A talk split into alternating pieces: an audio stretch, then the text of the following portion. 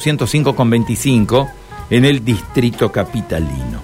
Bueno, eh, 8.18 en la República Argentina, 25 de mayo, 213 años de la Revolución de Mayo. Está en línea Martín Leguizamón, historiador. Vamos a hablar un poquito de aquello que fue 1810 a la luz de este aniversario que estamos conmemorando hoy, ¿no? Martín, un gusto saludarlo, muy buenos días. ¿Qué tal? ¿Cómo estás? ¿Todo bien? Sí, todo muy bien. Nosotros este, repasando todo esto que ha sido la historia argentina en una fecha tan especial, ¿no? La Revolución de Mayo, sus derivaciones, el rol de Santa Fe a lo largo de la historia en la Revolución de Mayo. ¿Qué le podemos contar a los amigos oyentes? Algunas apostillas, algunas anécdotas de Mayo que, que, se revelan a través de la tarea de los historiadores. Sí, hay, hay muchas amnesias buscadas por parte de la historia sobre Mayo. Eh, cuando se comienza a hablar eh, de mayo, ya cuando se forma el Estado Nacional a partir de 1880, se dejan muchas cosas de lado. Este, o sea, había que hacer un recorte y, casi ni se menciona el espíritu de, de, 25 de mayo, que es la sociedad patriótica, ¿no? que justamente ese grupo de hombres y mujeres que, que pelearon desde 1806 con las invasiones inglesas porque el, el espíritu nace ahí. ¿No? Cuando se dan cuenta que Buenos Aires, que lo que va a ser el territorio del Río de la Plata, Santa Fe, Córdoba, es muy requerida por las potencias europeas. O fíjate bien, los ingleses estaban los españoles, más tarde vendrían los franceses. Entonces se dan cuenta de lo que es esta zona y dicen, ¿por qué nosotros tenemos que eh, reivindicar una monarquía cuando podemos eh, no vivir arrodillados y, y ser eh, propios? Ser criollos, en el caso de, de lo que sería Buenos Aires, y empezar a pensar una idea de país. Y ese espíritu que se genera con las invasiones inglesas tiene, tiene mucha política adentro. Porque vos fíjate, lo que nos contaron siempre desde los manuales o desde el antiojito o desde el Villiquen, que, que son efemérides lejanas, porque se festejan, parece un estanco de siglos y tienen diferencia o de meses o de años, es el espíritu de, de Mayo. Fíjate que eh, la gente, el pueblo, deja de, de pertenecer a una corona, deja de ser súbditos para hablar de ciudadanía, ¿no? Que esa idea de ciudadanía en el espíritu que se había dado en la Revolución Norteamericana en 1776, en la Revolución Francesa de 1789, a partir de un, de un texto tendencias, en estas épocas del momento que era el contrato social de Rousseau Mariano Moreno y Guadalupe Cuenca traducen del francés al español ese contrato que hablaba de, de derechos universal de las personas y de ciudadanía, ¿no? Empezamos a hablar de una sociedad civil. Y me parece que esa esencia nace justamente ese 22 de mayo por esta sociedad patriótica que, como te digo, casi ni se la menciona, porque fíjate, dice Mariquita cantó. Eh, Vicente López y Planes lo creó. Eh, Castelli habló y nada más, pero ellos eran un grupo que se juntaban o se reunían en tertulias y decidieron que estas parejas salgan a, recorrer las calles y se enfrenten desde la moda, desde la música, desde las comidas y, y tengan tres objetivos, ¿no? Que los plantea Belgrano esos objetivos. Uno es un, un objetivo totalmente de ciudadanía, el otro es un objetivo de educación, donde tenés que romper justamente ese diseño curricular español para darle un, tono más propio de esta zona. De hecho, Belgrano crea las primeras escuelas con una frase increíble que dice el para junio de 1810, cuando el objetivo es la educación, y dice fundar escuelas y sembrar en las almas, ¿no? Y eso lo lleva a Santa Fe también, Belgrano, porque Buenos Aires se lo resistía. Y el otro objetivo es formar un ejército grande, porque los godos, como decía San Martín, se van a venir, no van a bancar estos rebeldes del Río de la Plata eh, le quita el equilibrio a la corona. Claro. ¿Cuál fue el rol de Santa Fe eh, precisamente como provincia? Es una, una, época turbulenta de la historia argentina en aquel 25 de mayo de 1810. Santa Fe tenía cartas directas con, con lo que sería eh, la sociedad patriótica, con las paredes, con el mismo Manuel Belgrano, ¿no? Había una idea ya de, federalismo y vos pensás que tanto lo que es Rosario como la, la ciudad de Puerto de Santa Fe era también requerida por eh, los españoles, porque el, pasaje de mulas que venía del virreinato del Río de la Plata, del, virreinato del Alto Perú, cruzaba el norte, llegaba a Santa Fe y de Santa Fe llegaba a Buenos Aires. Entonces había una sociedad española también eh, que se resistía a la revolución, pero había otra que quería esa rebeldía. La rebeldía no va a Santa Fe justamente para armar lo que va a ser el ejército del norte. Estaba muy dividido también como Buenos Aires y como Córdoba. Claro. Eh, una época en la cual, lógicamente, eh, aparecían los caudillos que tenían cada uno su posición, imponían condiciones los caudillos por aquel entonces, ¿no? Pero vos pensá esto, eh, desde mil, poner en 1580 son las fundaciones, la llegada eh, sólida de españoles, hay un señor que se llama Hernandarias que recorre Buenos Aires, Santa Fe y Córdoba y hace los mapas ¿sí? de lo que van a ser esas ciudades, más, tarde se convertirían en provincias. Y esos mapas vuelven, cruzan el Atlántico de nuevo, de nuevo y las, las familias poderosas españolas compran esos lotes y se instalan. Porque esa parte de la historia no, no se cuenta. ¿Cómo es que llega el padre Belgrano? ¿Cómo es que llega la Rea? ¿Cómo es que llega Zarratea? ¿Cómo es que llegan los, eh, los Castelli o cómo es que llegan los Cantilos?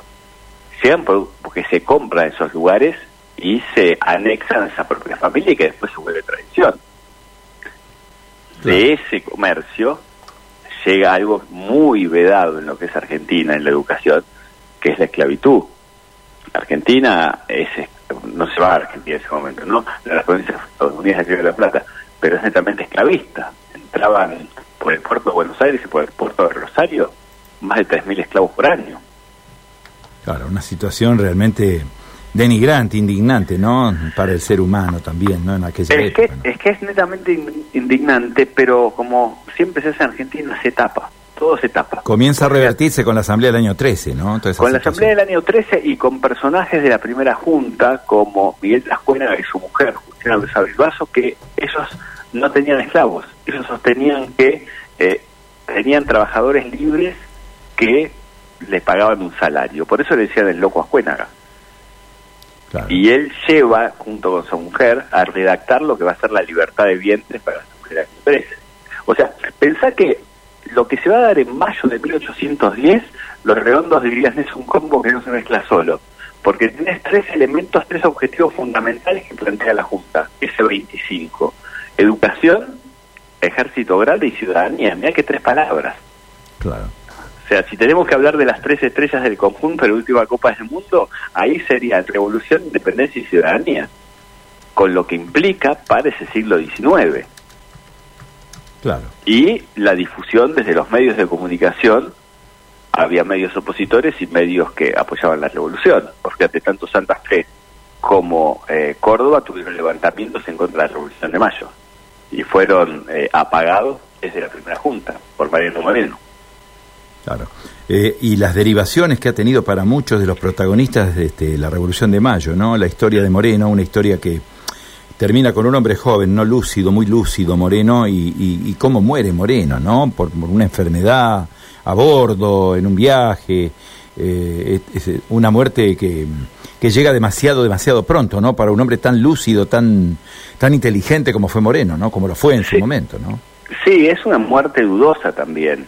Eh, la historia no la historia oficial dice que muere por una enfermedad y la historia no oficial tiene eh, esquinas complicadas. Fíjate Guadalupe Cuenca, que, que era la mujer y que era la que editorializaba la Gaceta, recibe el día que Moreno se va hacia Londres una caja con un velo negro, una rosa negra y unos guantes negros. ¿Qué le estaban diciendo? Moreno moriría a los tres días. Ella se enteró seis meses después. Increíble. Hay, hay mucho, mucho para analizar con Moreno. Hay una división fuerte entre morenos y saberistas dentro de lo que es la Junta.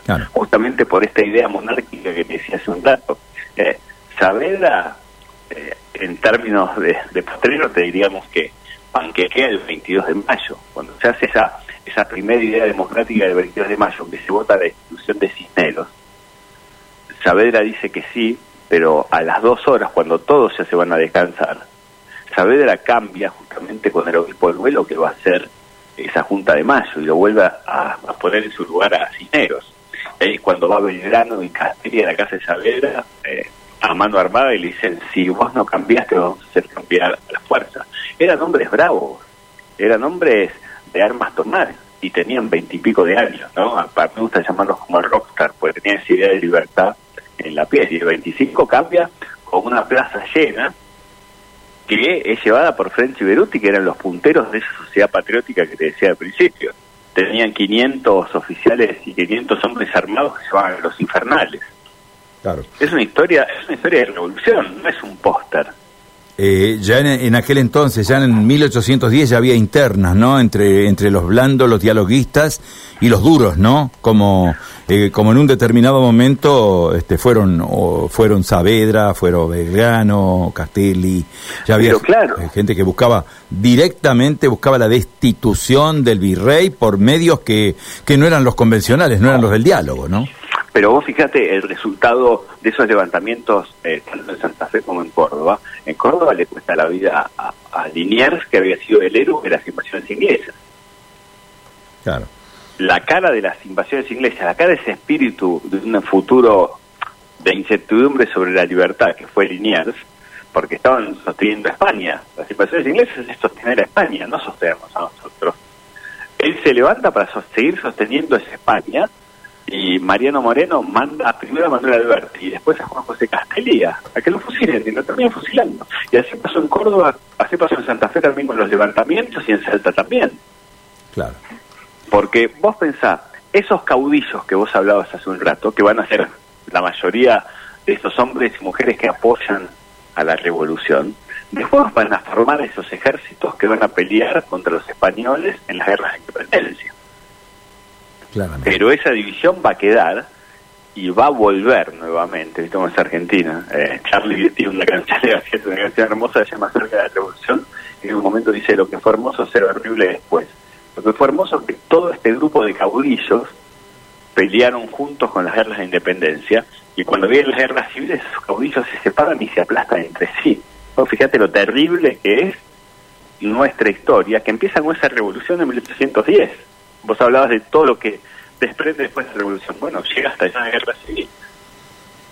Martín, eh, muchísimas gracias por todos estos datos. Enriquecen siempre, enriquecen la memoria y enriquecen también el conocimiento de todos aquellos que queremos investigar un poquito más, ¿eh? un poquito más allá de lo que la escuela enseña respecto de aquel 25 de mayo, ¿no? 213 años han transcurrido y uno no deja de adquirir conocimiento y, y de tomar datos y de tomar referencias sobre lo que los historiadores y sobre lo que las generaciones cuentan de aquel 25 de mayo. Ha sido muy amable con nosotros. ¿eh? No, por favor, para mí algo, a mí soy un apasionado de la historia nuestra y sobre todo de cómo se forma ese mayo, teniendo en cuenta esa esa clase criolla que se transforma en clase política, ¿no?